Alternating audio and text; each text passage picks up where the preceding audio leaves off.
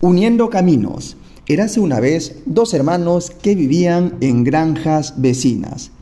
Cayeron en un conflicto que comenzó con un pequeño malentendido y creció hasta ser una barrera inseparable.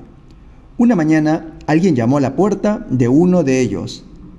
Al abrirla encontró un carpintero que le dijo, Estoy buscando trabajo por unos días. Pues tengo un trabajo para usted. Mire, al otro lado del arroyo, en aquella granja, ahí vive mi vecino. Bueno, de hecho es mi hermano, mi hermano menor. La semana pasada había una hermosa pradera entre nosotros. Él tomó su tractor y desvió el cauce del arroyo para que nos separara. ¿Ve usted aquella pila de desechos de madera junto al granero? Quiero que construya una gran cerca para no verlo nunca más. Creo que comprendo su situación. Enséñeme dónde están los clavos y la pala para hacer los hoyos de los postes y le entregaré un trabajo que lo dejará satisfecho. Aquel hermano ayudó al carpintero a reunir todos los materiales y dejó la granja el resto del día para ir al pueblo. El carpintero trabajó duro, midiendo, cortando y clavando. Cerca del ocaso, cuando el granjero regresó, el carpintero había terminado su trabajo.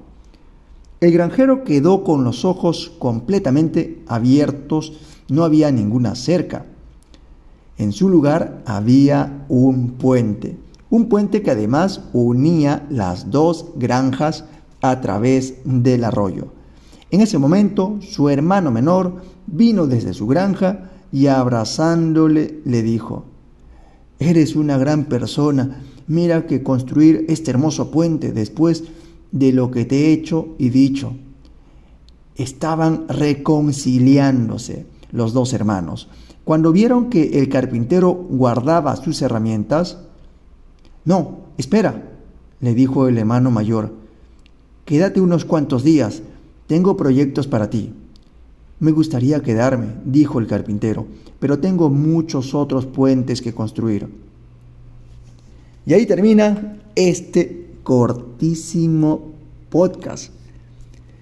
No construyan muros que nos separen, que no nos permitan ver a la otra persona. Construyamos puentes, relaciones, establezcamos comunicación constante, trabajo mutuo, coordinación, para poder vivir en armonía con nuestra comunidad. Bueno, nos vemos hasta el siguiente podcast y que hoy tengan un bellísimo día.